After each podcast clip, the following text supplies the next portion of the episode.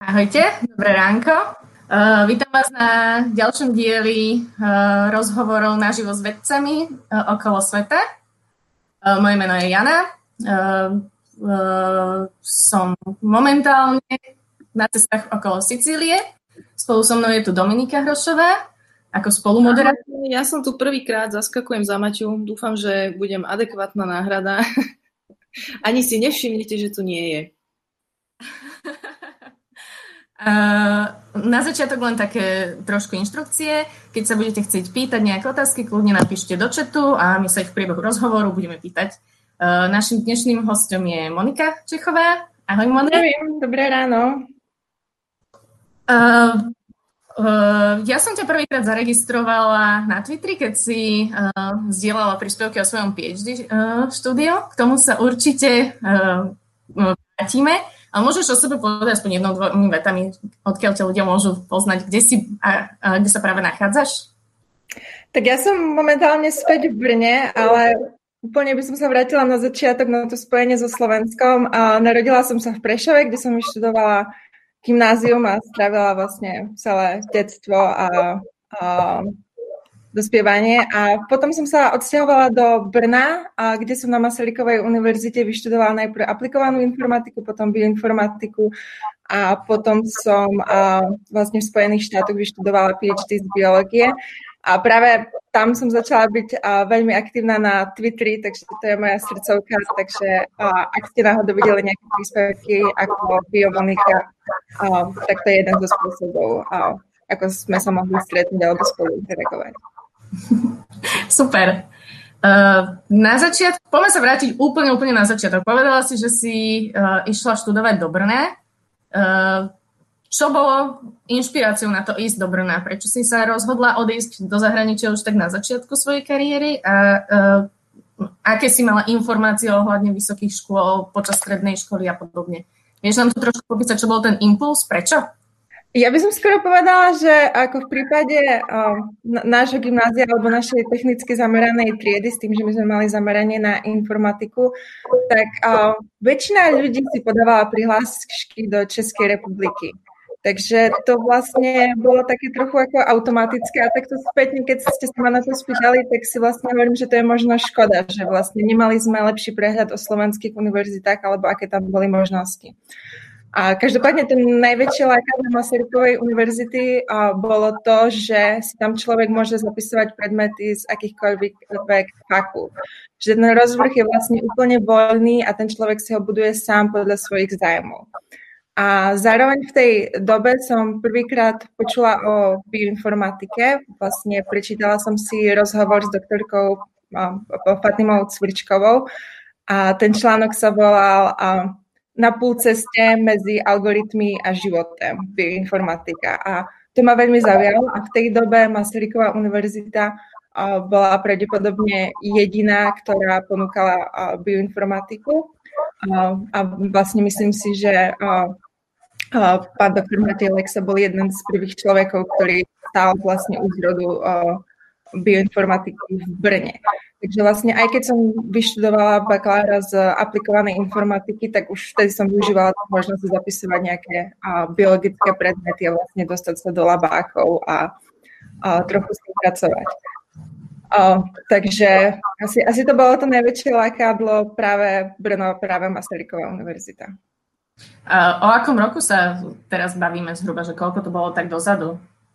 To už by som si musela skontrolovať životopis, ale možno 2007 je to možné. Áno. No, myslím si, že v roku 2007 som odišla do Brna, ale už by som si to musela skontrolovať. Jasne, jasne. No ja som v 2007 bola v magisterskom ročníku na prírodovede v Bratislave a práve si pamätám, že vtedy ešte o bioinformatike a tak ďalej až tak veľa my sme toho nevedeli, ale predpokladám, že za tých 13 rokov sa toho už na Slovensku veľa zmenilo. Čo sa to... Máš o tom nejaké povedomie? Vieš, ako to tam teraz funguje?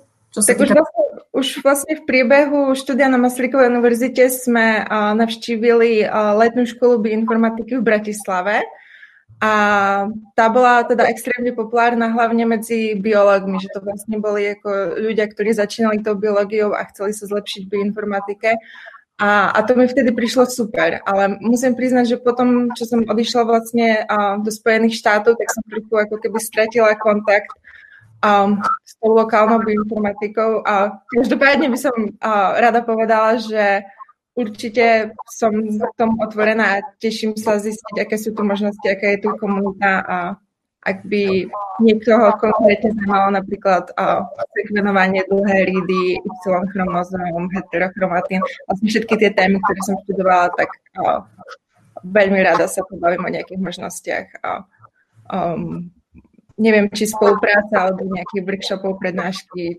čokoľvek, veľmi rada. Ono človeka mrzí vlastne, keď strávi veľký čas, uh, veľkú časť života v zahraničí, že uh, vlastne ako keby všetko to, čo sa naučil, všetky tie skúsenosti, čo získal, tak ako by sa chcel o to podeliť a nejakým spôsobom to prepojiť a vlastne nezostávať v tej izolácii. Takže to je určite uh, moja taká túžba, ktorá zatiaľ teda uh, sa nenaplnila. Môžem sa spýtať na ten Twitter, teda ty si vravel, že si biomonika, hej? Len aby sme ešte viac propagovali, keby niekto, niekto naozaj chcel vedieť podrobnejšie k tvojmu odboru alebo nejaké konkrétne rady. A teraz som zabudla, čo som sa chcela opýtať. Ja, že ako to funguje na Twitteri, čo sa týka kontaktu so Slovenskom, lebo napríklad, ja, ja viem povedať iba za mhm. seba, že pre mňa Twitter je španielská dedina, ja absolútne sa tam neorientujem, je to pre mňa jeden veľký chaos.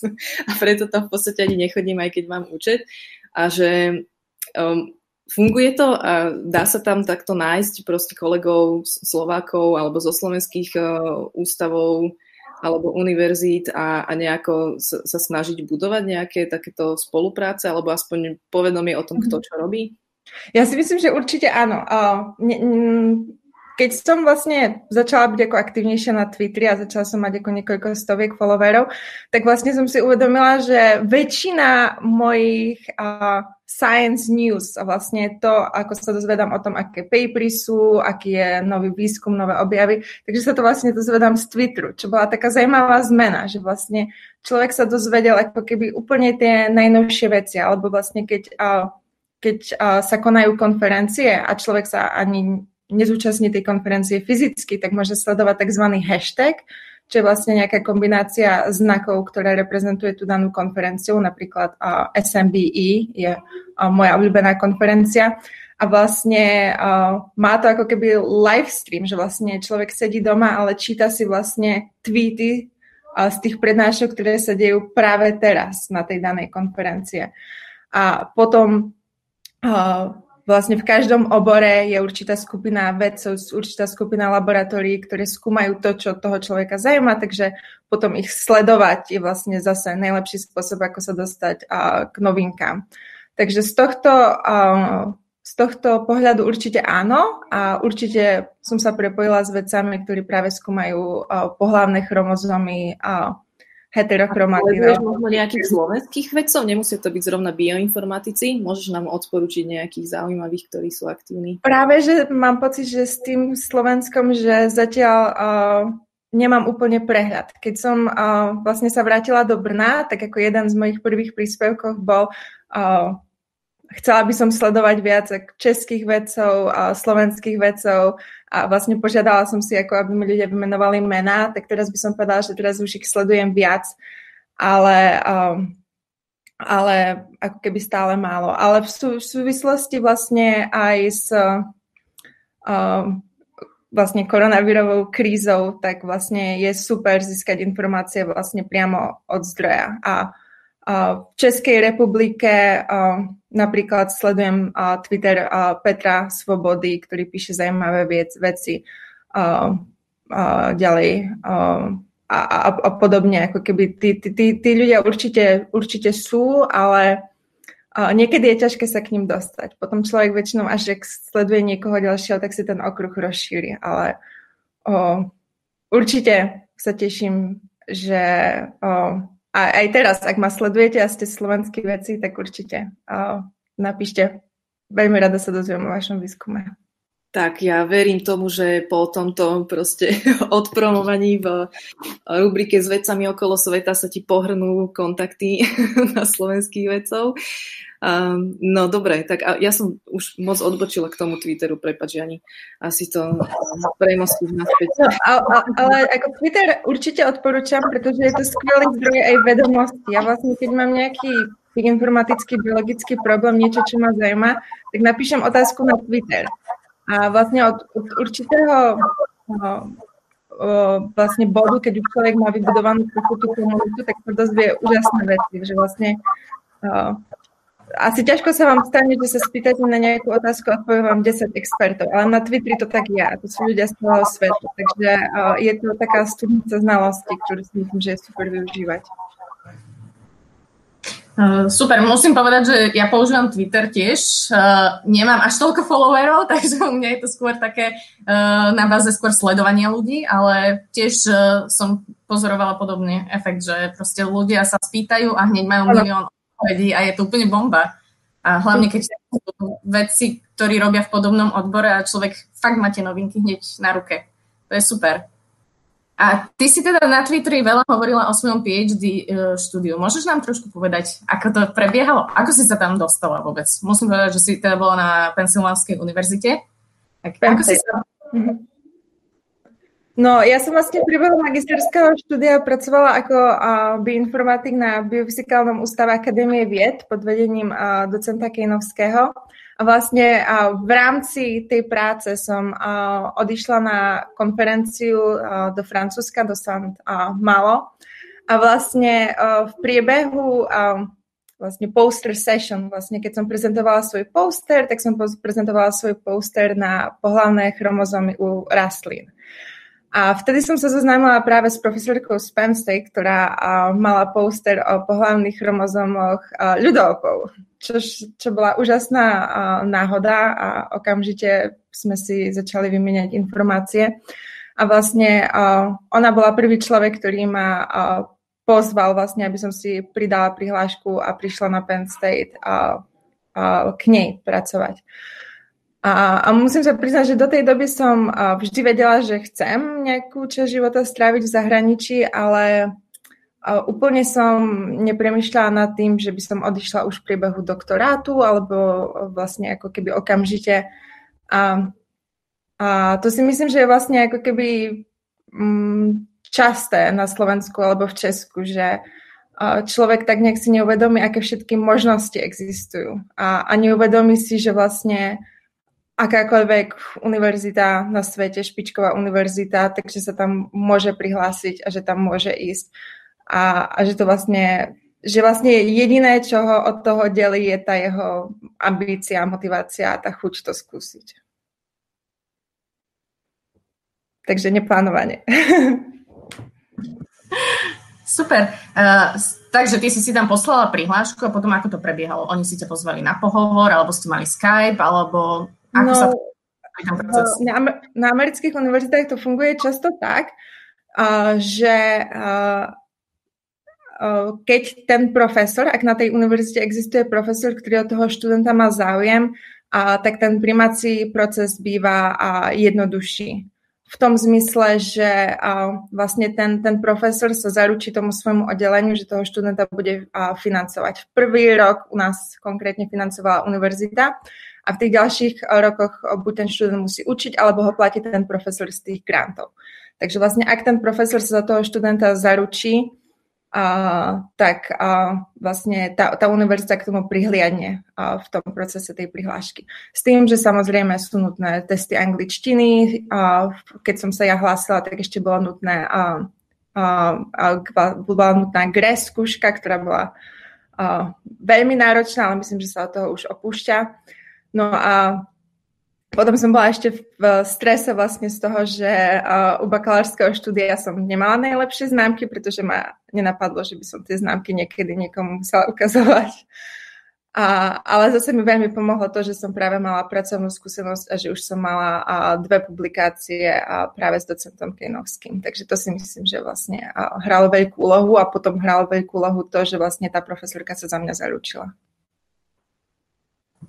A keď už si sa tam teda dostala, ako, ako si tam prišla? Mala si nejakú pomoc pri hľadaní ubytovania? Mala si nejaký orientačný, ja neviem, program, kde ti ukázali, kde čo je? Mala si ktorý ti bol... Taký zmysel mala, hej, keď si tam šla. Jo, no ja ohromne obdivujem ľudí, čo a, toto celé absolvujú sami, ako majú môj obrovský obdiv. Ja som to mala zjednodušené v tom, že som a, vlastne do Ameriky odišla s mojim a, vtedy priateľom, teraz už manželom a vlastne odišli sme spolu. Takže Uh, že sme odišli spolu, ale on dokonca v danej oblasti bol ako výmenný študent. Asi 80 kilometrov od uh, Penn State uh, vlastne študoval na Juniata College, takže ako keby uh, šli sme trochu ako keby do známeho prostredia a tým, že tam mal kontakty, tak sme začali bývať u jeho kamaráta. Takže v tomto sme to mali zjednodušené a, a boli sme vlastne spolu a, a vo dvojici to bolo uh, zase iné. Ale ako tá, tá zmena bola uh, extrémne náročná, nechcem to zjednodušovať. Ako, boli sme tam tri mesiace a už som na Vianoce si kúpila letenky domov, pretože uh, tá, ako je to kultúrny šok, je to zmena a uh, hrozne mi práve chýbal ten ako domov, uh, vrátiť sa do Prešova na Slovensko, Brno a tak ďalej. Jasné.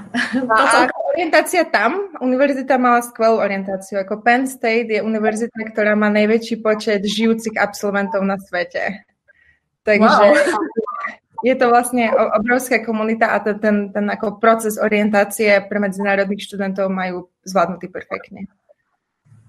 Super. A keď už ste tam prišli, mala si okolo seba nejakú komunitu aj slovenských vedcov, alebo bola si skôr v obklúčení zahraničných študentov? Určite medzinárodný. A vlastne uh, celú dobu, čo sme boli v Amerike, tak som stále ako keby hľadala a pýtala sa, a sú tu nejakí Slováci, a sú tu nejakí Češi, ale, ale ako, asi to bola náhoda, ale vlastne nikto tam nebol. Myslím si, že Za celé tie roky sme stretli len jedného českého študenta a myslím si, že dvoch Slovákov, ako fakt, fakt málo. A to bola jedna z tých vecí, čo mi chýbala, pretože uh, napríklad na tej úvodnej orientácii tam bola obrovská mapa sveta a každý si ako špendlíkom píchal, odkiaľ pochádza. A ja som sa potom tak smutne dívala na ten špendlík uh, zapichnutý do Prešova na Slovensku, kde už neboli žiadne ďalšie špendlíky. A, a, a určite to bol ten moment, keď mi a, chybala tá komunita domáca. Myslím, že aj potom to rozumie, tam bude viac špendlíkov, čo skoro. Ešte máme otázku v čete, že čo bol na, ten najväčší kultúrny šok, keď si tam prišla alebo začala uh, študovať. Jo, to je dobrá otázka. Um, no, ja si myslím, že to bol taký ako mix, mix všetkého. A, a jednak ako kultúrny mix, jednak jazykový, ako Američania vlastne pristupujú k tým, tým vzťahom inak. Takové, takéto, ako sa hovorí o Američanoch, že sa neustále usmievajú a vždy majú dobrú náladu a, a tak ten človek tam príde a je zvyknutý, že keď sa niekoho spýta, ako sa má, takže mu odpovie, že sa má hrozne a potom zrazu sú všetci Američania hrozne nadšení, tak ten človek ako nevie, ako sa s tým uh, vysporiadať a vlastne uh, vlastne každú, každých 5 minút sa ho niekto spýta hey, how are you, what's going on? A, a teraz ten človek tam ako stojí a vôbec nevie, ako odpovedať, no. Ale zase to funguje aj na opačnú stranu, že teraz, keď som sa vrátila a, vlastne do Brna, tak zase ja mám tie sklony za každým zistiať, že hey, how are you? A vlastne nemôžem. A teraz vlastne mi chýba tá, tá náhrada. A pretože napríklad konkrétne to how are you je taký icebreaker, ktorý umožňuje človeku nadviazať kontakty so všetkým um, na oddelení, so všetkým v rámci budovy, v rámci univerzity, v rámci prednášok. A je to taký ako prvý krok, že vlastne potom, keď človek niečo potrebuje, tak je jednoduchšie sa spýtať o radu niekoho, s kým už ako keby mal tú interakciu. Zatiaľ, čo tu mi príde, že je pre mňa ťažké spraviť tú prvú interakciu s niekým. A, a inak ako všetko, no je, je to úplne iný život. A, ale určite ten kultúrny šok funguje oboma smermi. Ako teraz som v kultúrnom šoku a to som sa vrátila domov. Poznáme obidva smery kultúrnych šokov, myslím. Hej.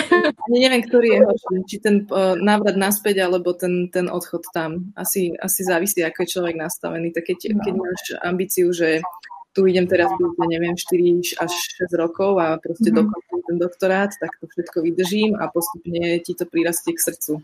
Áno, určite. A, a, ja sa ešte uh, ako keby stotožňujem s takoutou frázou, čo vlastne nazvali jednej knižky uh, You can't go home again. A to si myslím, že je pravda, že uh, aj keby sa nezmenili tí ľudia, ktorí tu zostali, tak ten človek sa zmení. A potom ako keby nemôže sa vrátiť tam, kde prestal, musí si vybudovať niečo nové. Mm. Vráťme sa ešte teda k tomu PhD študentu, uh, PhD životu. Aké tam prebieha uh, život pre PhD študenta každodenný? Čo, čo, ako ti to ubehlo tých x rokov, čo si tam bola? Um, no, je to určite medzinárodná komunita, Američania sú v menšine, uh, ale uh, prišlo mi to úžasné v tom, že uh, je tam takéto, takéto nadšenie pre spoluprácu a nadšenie učiť sa nové veci. A, a to si myslím, že ako mali všetci študenti, ktorých som stretla. Že vlastne um, um, mali obrovskú ochotu rozprávať sa s ostatnými o tom, čo robia a mali obrovskú ochotu učiť sa jeden od druhého.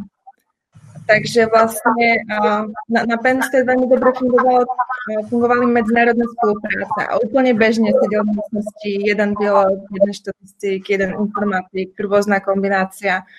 A, ale ako keby neboli tam hranice medzi laboratóriami, oddeleniami, alebo ani, ani fakultami.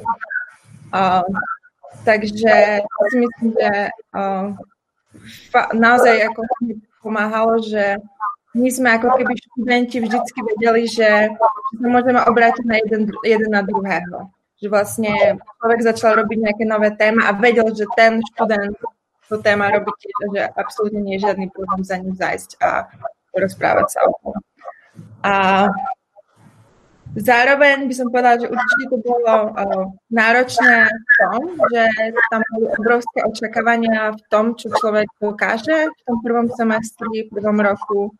Um, myslím si, že sa o tom hovorí imposter syndrome, že človek má pocit, že sa tam dostal omylom, že tam nepatrí a že všetci zistia, že on je ten ako podvodník, čo sa tam nejak dostal a že, to, že ho skoro odhalia. A, a myslím si, že tam hodne fungovalo a takéto, čo by som nazvala ako neviditeľné očakávania, že vlastne ako nikto ti nepovie, že máš ísť ako uh, cez víkend ale ako keby je tam takéto očakávanie na, na tú produktivitu a, a to už je potom otázka, ako sa s tým uh, kto vyporiada.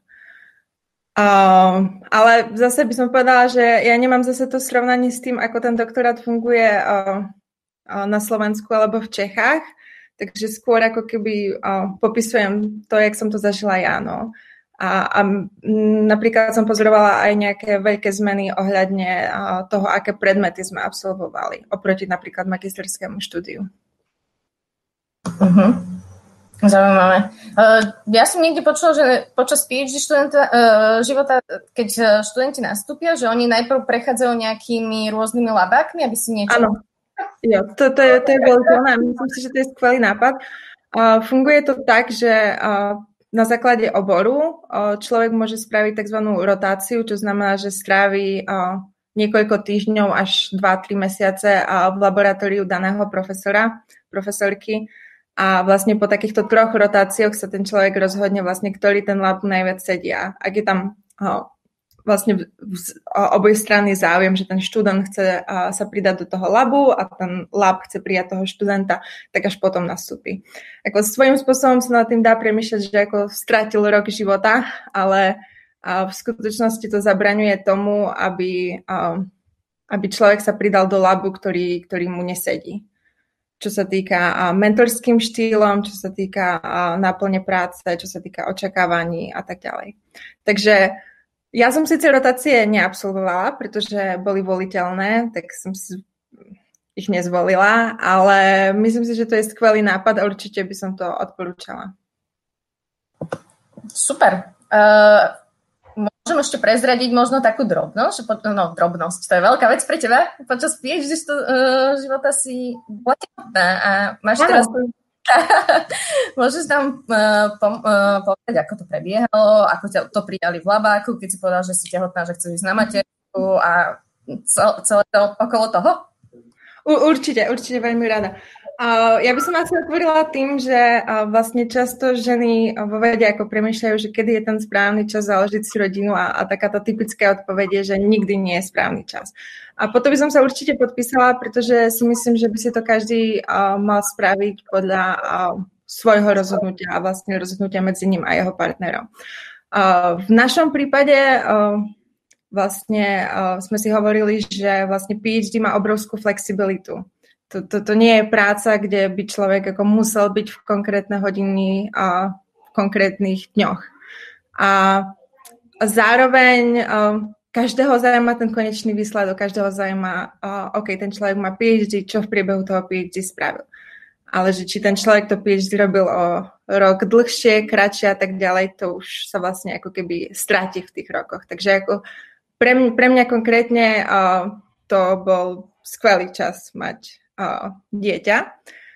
A konkrétne by som povedala, že ako mať dieťa v Amerike bolo odlišné v tom, že uh, ako keby, čo sa týka mojej komisie, napríklad PhD komisie, tak uh, všetci považovali za automatické, že sa vlastne ako keby nič nedieje v rámci mojej kariéry. Že bolo na, absolútne jasné, že sa vrátim k vede, že vlastne ako keby nikdy ten kontakt s vedou nepreruším, a že to vlastne ako keby nebude mať žiadny vplyv na moju kariéru. Takže boli, uh, boli veľmi uh, supportive, ako keby mi ponúkli obrovskú podporu a vlastne tie reakcie, uh, s ktorými som sa stretla, boli buď pozitívne alebo neutrálne. Vlastne ako keby nestretla som sa so žiadnou uh, negatívnou reakciou, že by ma niekto ako varoval, že by to mohol byť problém. Uh, takže vlastne to bolo skvelé. Mala som teda komplikované tehotenstvo v tom, že som mala hypermesis gravidarum, čo je vlastne vzácné ochorenie, ktoré sa dotýka v tej forme možno 5 žen z tisíc, takže vlastne ako rare disease, ktorá sa prejavuje extrémnym zvracaním, extrémnymi nevoľnosťami. Takže ako keby v určitých chvíľach, v dvoch týždňoch tehotenstva som schudla 9 kg, takže to bolo naozaj náročné. A musela som potom mať ako infúzia a tak ďalej. Ale aj napriek tomu, že som mala takto náročné tehotenstvo, tak som mala pocit, že som naozaj sa stretla s veľkou podporou. A potom vlastne, keď som sa začala vrácať do práce a, a tak by som povedala, že tie dni, ako keď som hneď začala pracovať a pracovala som 4 až 5 hodín denne, tak to boli dni, kedy som bola najviac efektívna pre počte na hodinu. Pretože keď človek ako vie, že ho doma čaká to, to, to, to malé dieťa, tak vlastne, keď je v práci, tak pracuje a pracuje na, na 100% a nezastaví sa. Takže ako keby niekedy dokonca spomínam, že ako áno, to bolo to obdobie, keď som ako, čo sa týka hodinovky, tak naozaj odvedla najviac práce. Uh, no a... Možno pokeť sa s Dominikou Fričovou, ktorá nedávno zdieľala svoj pracovný výkaz zo Slovenskej akadémie vied na Facebooku, kde musia vyplňať každý deň, že stravili 7,5 hodiny, či koľko, 8,5 mm. hodiny na pracovisku. Ahoj domy, však. Áno, je to veľmi zaujímavé. Presne, aj teraz, ako si ty rozprávala o tej Amerike, tak som si spomenula na tie pekné časy, kedy to bolo naozaj také flexibilné. Áno. Kde nikto nekontroloval, že kedy som odišla na obed a, a koľko som na obede bola. No. Nikoho vôbec nezajímalo, koľko času trávim v labine. Tak a ja, ja som dokonca... Uh... hodnotia, prepač, a ako ťa potom hodnotia, že nakoľko si efektívna, keď nemáte pracovný výkaz, ako sa to potom dá zvládnuť? To nikoho nezajíma, každého zaujímajú výsledky. No, ale výsledky vo forme publikácií, alebo účasti na konferenciách, alebo že čo je to e, merateľné, čo, čo teda vypoveda o kvalite vedca. Tak hlavne ide o tú osobu toho vedúceho vlastne a, a moja PhD vedúca vlastne ako keby, my sme mali každý týždeň meetingy, takže vlastne každý týždeň videla môj progres a, a odvodzovalo sa to od toho. A vlastne keď videla, že ten progres mám, tak ju, ju nezajímalo, že ako si ten čas rozdelím. A, a to si myslím, že je ako ohromne, ohromne dôležité, uh, obzvlášť pre uh, ženy, vedkyne, ktoré sa rozhodnú mať deti. Uh, pretože ako veda je, áno, niekedy v labáku človek musí, má experiment na 14 hodín, tak to musí byť 14 hodín. Ale vo veľká časť vedy si myslím, že sa dá robiť flexibilne. Napríklad naša škôlka bola na kampuse, čo zase bola veľká výhoda, že som napríklad v priebehu, v polovici dňa som šla do škôlky, oh, nakojila som si a vrátila som sa a, a, a nebol to vôbec žiadny problém. A dokonca som si ho potom vzala aj tým, že som v tehotenstve nebola na žiadnej konferencie, tak potom, keď som narodil, tak som bola na dvoch konferenciách. A to bolo super, pretože vlastne manžel šiel so mnou, takže uh, vlastne mám fotku syna v Cold Spring Harbor pre tou sochou DNA, to je taká, také, také typické miesto pre biologické konferencie. Uh, bol v Texase so mnou. A vlastne ako jedna konferencia, ktorá bola úplne úžasná, je práve ako SMBI, kde bola škôlka s učiteľkami, s hračkami.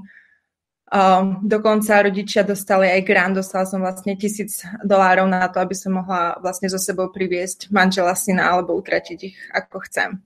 Takže ako keby um, napríklad táto konferencia bola pre mňa obrovským impulzom v tom, aby som zostala vo vede a vlastne ako keby premenila tú dôveru vo mňa vloženú, pretože uh, som si to fakt ako cenila, že takto to môžem urobiť.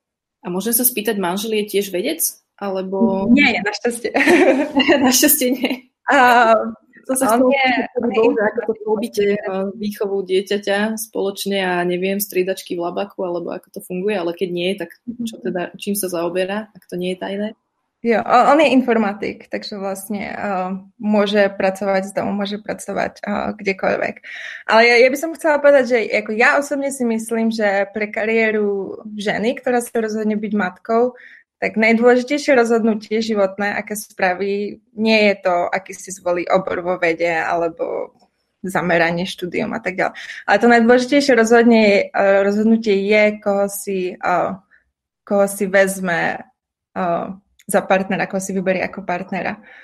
Uh, pretože ako, mm, myslím si, že skutočná podpora nie je o tom, že toho človeka podporujem v jeho snoch, keď je to výhodné, keď sa to uh, ja neviem, po tom, čo deti spia a vlastne ako keby sa nič nedieje, ale tá skutočná podpora je o tom, že ten človek aktívne vytvorí prostriedky a prostredie pre toho partnera, aby aby si mohol vlastne plniť tie svoje sny.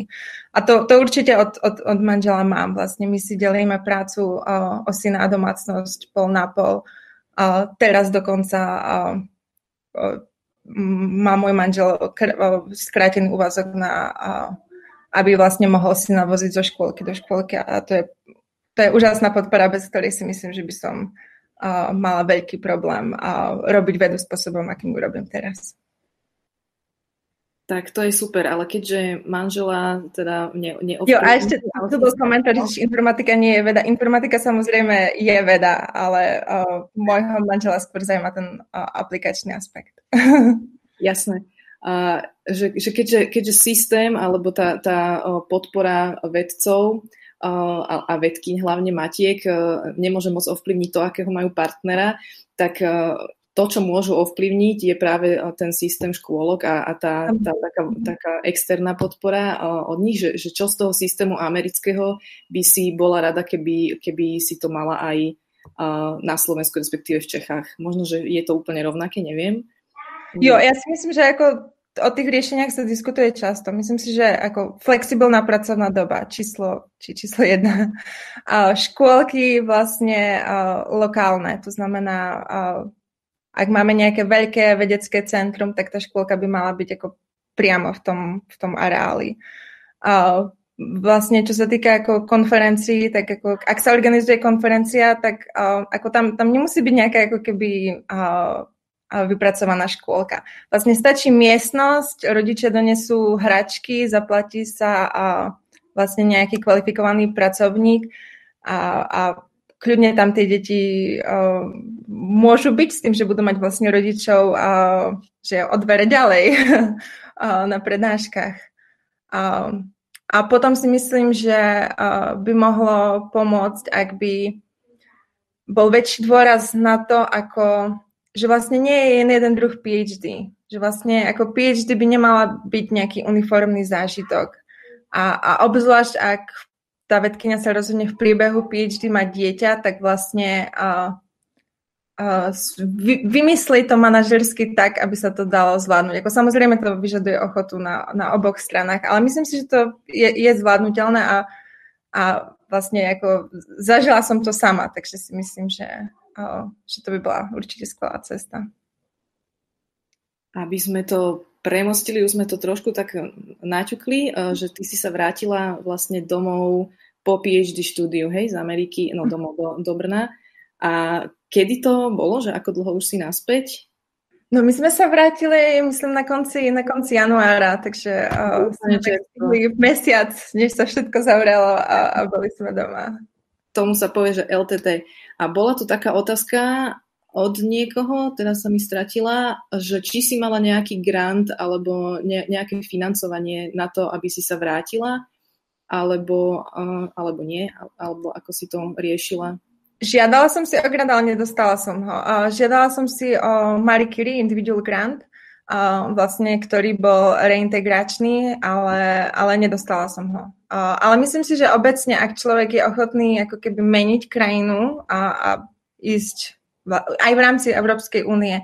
Takže určite stojí za to sa pozrieť na nejaké uh, granty, pretože uh, veľa, uh, obzvlášť postdoktoránskych grantov, uh, ponúka financie, ak je človek ochotný vlastne uh, zmeniť krajinu a začať nejakom inom labáku. Takže vlastne aj keď som uh, takúto podporu nemala, tak uh, by som odporúčala sa to pokúšať. A čo bola teda tá motivácia, prečo, prečo ste sa rozhodli pre návrat? Že nebolo, nebolo to v Amerike uh, už pre vás zaujímavé, alebo... Uh... Ja si myslím, že po tých rokoch človek ako keby už nejak vie, že ak sa nevráti teraz, tak už sa nevráti a, a pre nás bola veľká motivácia ako pre veľa Slovákov, pre veľa Čechov a rodina. To znamená a byť v blízkosti rodiny a vlastne a, náš syn uh, hovorí česky, sa, uh, uh, prepáčte, uh, hovorí len anglicky momentálne, takže vlastne tá motivácia, aby sa naučil česky, aby sa naučil slovensky, tak to určite tiež hralo veľkú úlohu. A, a v neposlednej rade to, že tu sú tie možnosti, že tá veda uh, tu funguje a konkrétne v mojom obore, uh, že som si uh, že som vlastne ako keby prišla do labáku, ktorý študuje presne to, čo chcem študovať, čo je vlastne reproduktívna biológia. Uh, takže asi tá kombinácia... Uh, Pripadalo do úvahy aj Slovensko, alebo si to ani nezvažovala? Že proste si vedela, že tento labak robí to, čo chceš, je, je v Brne, takže proste Brno a basta. Uh, no asi, asi, asi to Brno, no úplne sme neuvažovali. Skôr som vždy uvažovala, že by som hrozne rada cestovala na Slovensko. A, a napríklad si dokážem predstaviť, že na nejakú ako letnú školu pomáhať tam ako lektor, niečo takéto. A uh, už si skúšala sa aj dostať nejak tak uh, očakovať si o nejaké konferencie na Slovensku a v Čechách, ktoré by si mohla doporučiť? No, práve v Českých Budejoviciach je každý, teraz neviem, či České Budejovice alebo Český Krumlov, je, je konferencia práve pre bioinformatikov, ktorá som zistila, že je veľmi populárna v zahraničí. Akože všetci, keď zistili, že proste Česko-Slovensko, tak mi ju doporučovali. Tak sa teším, že teraz sa jej konečne zúčastním. A bude asi online v eh, týchto časoch, predpokladám. Býva vo februári, takže to nikto nevie. Aj. Ešte, ešte je tu jedna otázka, ktorá zase nás trošku vracia naspäť k tým americkým reáliám, že ako, či máš nejaké informácie o tom, ako medzinárodní študenti zvládajú éru Trumpa? Um, je to náročné. je to náročné kvôli tomu, um, ak sa oprostím od nejakých ako politických a kultúrnych a ekonomických názorov, tak je to náročné kvôli tej a, neistote. že vlastne jedným z hlavných programov Trumpa je vlastne obmedziť imigráciu a obmedziť ju takým ako keby spôsobom, ktorý nie je úplne naplánovaný. To znamená, je tam obrovská neistota v tom, aké typy víz budú k dispozícii, v akom rozsahu, či vlastne ten človek pôjde na návštevu domov, tak či sa dokáže vrátiť späť do Spojených štátov. Um, Takže je to určite veľká úzkosť a neistota v medzinárodnej komunite, obzvlášte u, u študentov, pretože asi si dokážete predstaviť, že keď PhD trvá 6 rokov, tak aby v 5. ročníku niekto išiel domov a potom sa nedokázal vrátiť, tak to je risk, ktorý mnohí um, mnohí nie sú ochotní podstúpiť a, a potom vlastne um, nevidia svoje rodiny aj niekoľko rokov. Poznala som študentov napríklad z Iránu, ktorí uh, boli rozhodnutí, že v priebehu celého PhD sa nepozrú domov. A myslím, že Trump, a, alebo teda tá jeho um, administratíva argumentovala tým, že teraz kvôli korone aj tak všetky prednášky budú online, že všetky univerzity prechádzajú na, ten, na tú online výuku, takže v podstate ani fyzicky nepotrebujú tí študenti byť. No ale oni potrebujú kvôli vízam. To je práve eh, podmienkou tých študentských víz je fyzická výuka na kampuse. Určitý počet hodín. Jasné. Ja som len pýtam, že či je to vôbec reálne, že či, či sa dá, lebo napríklad v biológii ja si neviem predstaviť, že by som bola mimo labaku proste nejaký strašne dlhý čas, že ty potrebuješ robiť tie experimenty fyzicky, hej, nemôžeš to, akože bioinformatici pravdepodobne áno, ale zase potrebujú, potrebujú dostať nejaký input z, z vedy, Takže, takže je to všetko poprepájané a úplne tak ideálne to asi nebude fungovať, že vedie všetko online, takže uh-huh. potrebujete vlastne tu vôbec byť. Ale zase na druhej strane, ako kamarátka to vnímala tak uh, optimisticky a ona hovorila, že ak sa vám nechce do zahraničia, tak teraz je ideálny čas robiť postdoc, lebo aj tak to budete robiť na diálku. taký ako Uh, takže záleží, ak sa človek na to pozrie. No. Áno, aj to by ma zaujímalo, že či, či je nejaký že dištančný postdoc, či také niečo. Určite áno, ona, ona práve ako konkrétne odišla do Veľkej Británie a po dvoch mesiacoch sa vrátila a teraz robí vlastne po, postdoka z Veľkej Británie z Českej republiky, takže... A v akom odbore? Uh, infekčné uh, ochorenia. Čiže robí nejaké metastúdy? Ja si to fakt neviem predstaviť. Ja. Modelovanie šírenia infekčných. OK, dobre, tak to, hej, to je presne taký, taký prípad, ktorý sa dá robiť uh, asi dištantne, mm. ale určite to nejde vo všetkom. No dobre, to sme zase odbočili a ja, ja som rýchlo strácam nič, som si uvedomila, že Janka, zachraň ma, že kde sme boli pri navrate do Čiech, a, tak môžeš mi povedať svoje kultúrne šoky a, po navrate naspäť do strednej Európy? Čo, čo ťa teraz tak najviac dostalo do reality aktuálnej? No, no zatiaľ som to ešte krátko, aby som robila nejaké veľké závery, ale um, jednu vec, ktorú som... dojmy, nemusíš žiadne závery. Jo, jednu vec, čo som si všimla, je, že uh, ako ľudia sú ako menej ochotní rozprávať o tom svojom výskume a väčšinou ako keby každý má to svoje zameranie, tú svoju špecializáciu a, a nemá úplne ako chuť objavovať vlastne, čo robí, ja neviem, sused. A, ale to je ako keby zase ovplyvnené tou, tou súčasnou situáciou, že a, a človek sa snaží tak trochu ako keby obmedziť kontakty, takže neviem, spýtajte sa ma za rok. Zatiaľ, na spoločné obede sa prebieha, komu nevyšiel experiment alebo nejaká simulácia. Mm. Alebo z home office sa, sa ťažšie interaguje. Ale je, je možné, že to tak proste je. Mm. V týchto končinách, že, že sa tak ne, nezdielajú uh, všetky nadšenia z úspechu alebo frustrácie z neúspechu. No, no. A, a, hej, že ako človek na tom je. A čo, čo sa týka teda neviem, že či sa pýtať až takéto praktické veci, že teda ty si uh, bola dohodnutá asi s tým svojim šéfom Labaku alebo šéfkou, že sa vrátiš a také tie praktické veci, že, že a, ako sa relokuje z, z Ameriky naspäť mm. do Brna, či je tam nejaký support, či sú na to, neviem, na univerzite, či, či je niečo, nejaká pomoc. Mm. Napríklad už len sa zorientovať v tom, že do akej poisťovne, kde sa treba nahlásiť a čo treba robiť a podobné veci. No ja, pokiaľ viem, tak tá, tá pomoc existuje, ale je určená hlavne cudzincom, ktorí vlastne majú problém navigovať tým systémom. Takže ako my sme, my sme o týchto službách vedeli, ale, ale nevyužili sme ich s tým, že sme si vraveli, že sa vlastne vraciame tak trochu do známeho prostredia. Uh, ale ako určite mi, určite mi bola ponúknutá uh, pomoc. Uh, aj vlastne, čo sa týka, uh, ja neviem, hľadania, hľadania škôlky. Uh, ale, ale nakoniec sme, sme si to robili po vlastnej ose. Tento rozhovor je strašne zaujímavý. Mňa mám mrzí, že sa nám už pomaly kráti čas, že, že sa nemôžeme pýtať ďalších milión otázok, ktoré máme v hlavách. Ale... Ja, ak by som mohla ešte jednu vec povedať, jeden taký veľký česko-americký rozdiel, kým, kým vlastne to ukončíme. Uh, tak vlastne jedna vec, ktorá ma šokovala vlastne na, na amerických univerzitách je, koľko času venujú motivácii u, u každého predmetu. Že vlastne na Masarykovej univerzite som niekedy zažila, že vlastne ako k čomu je ten predmet dôležitý, sme sa dozvedeli v prvých dvoch minútach toho predmetu a potom celý semester už sme sa toho, toho nedotkli. A, a v Amerike je naozaj silný dôraz na to, ako k čomu ten predmet bude, aká je aplikácia, prečo je to dôležité. A, a ja som napríklad zažila, že a, moja vlastne vedúca, profesorka Maková, tak ona učila molekulárnu evolúciu a celú prvú hodinu strávila motiváciou, prečo je dôležité sa učiť molekulárnu evolúciu.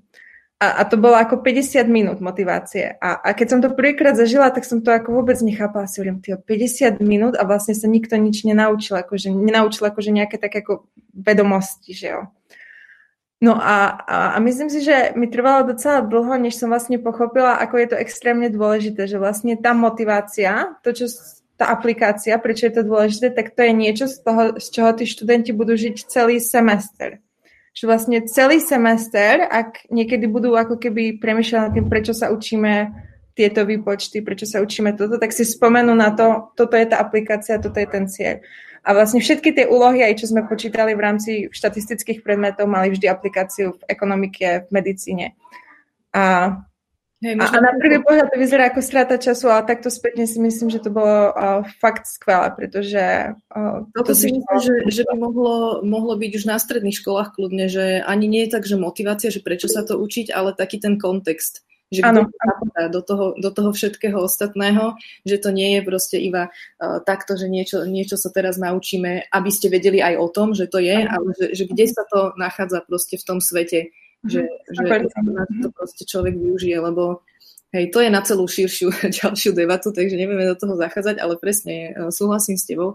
Ale aby sme to ne, ne, neukončili takýmto sekom, že, že zrazu končíme, môžeš ešte, keďže veríme, že nás sledujú aj e, lajci, ktorí proste nie sú aktívni vedci, tak pre nich nejakú popularizačnú buď knihu, seriál, čokoľvek, o čom vieš, mm že e, z tvojho odboru napríklad, teda z tej bioinformatiky, ja neviem, Y či e, pohlavné chromozómy u ľudopov, čokoľvek, že, že taká super popularizačná vec, ktorú keď sa teda zaujímajú, alebo chceli by sa dozvedieť viac o tom odbore, ale tak, aby to teda zvládli, aby yeah. nemali takú hlavu z toho, mm. ako ja, keď kliknem na Twitter, takže čo by si mohli prečítať alebo pozrieť ja by som uh, odporúčala uh, článok, uh, článok, uh, film uh, Gataka.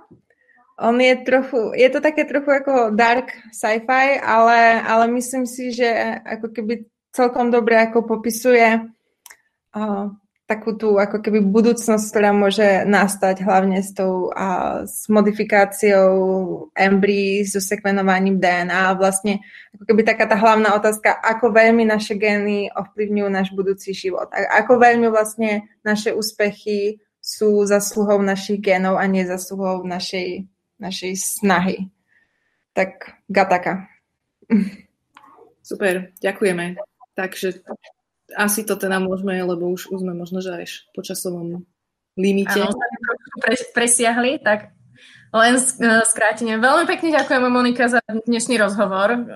Viem, že by sme to natiahli ešte na ďalšie dve hodiny bez problémov, ale fakt to bolo veľmi zaujímavé. E, naši diváci sa ťa môžu kľudne ešte pýtať v čete, alebo nám kľudne napíšte na Facebook pod e, posty, na Twitter, hoci kde, nejaké otázky my ich doručíme Monike a potom odpovede vám. Jo, a ešte neviem, že či ten chat bude zverejnený, ale dostala som tu nejaké odporúčanie na slovenských vedcov, tak určite píšte v komentároch nejaké ďalšie typy. Áno, to je info. Presne, ak máte tip na nejakého zaujímavého vedca, ktorý prešiel svet, tak sem s ním alebo s ňou a budeme radi sa rozprávať v ďalších častiach. Jo, a ja veľmi pekne ďakujem za, za pozvanie. Je to úžasná iniciatíva a veľmi všetkým fandím. Ďakujeme veľmi pekne. Držíme palce, aby si sa v Brne zabývala a aby sa ti darilo. A radi potom zverejníme nejaké informácie o tvojich publikáciách našich. To určite.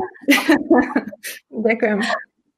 Hej, tak sledujte nás na Facebooku, na Twitteri, na LinkedIn, všade a vidíme sa opäť. Áno, uh, má toto promo zmaknúť, takže čau. Majte sa, peknú nedelu ešte. Peknú nedelu.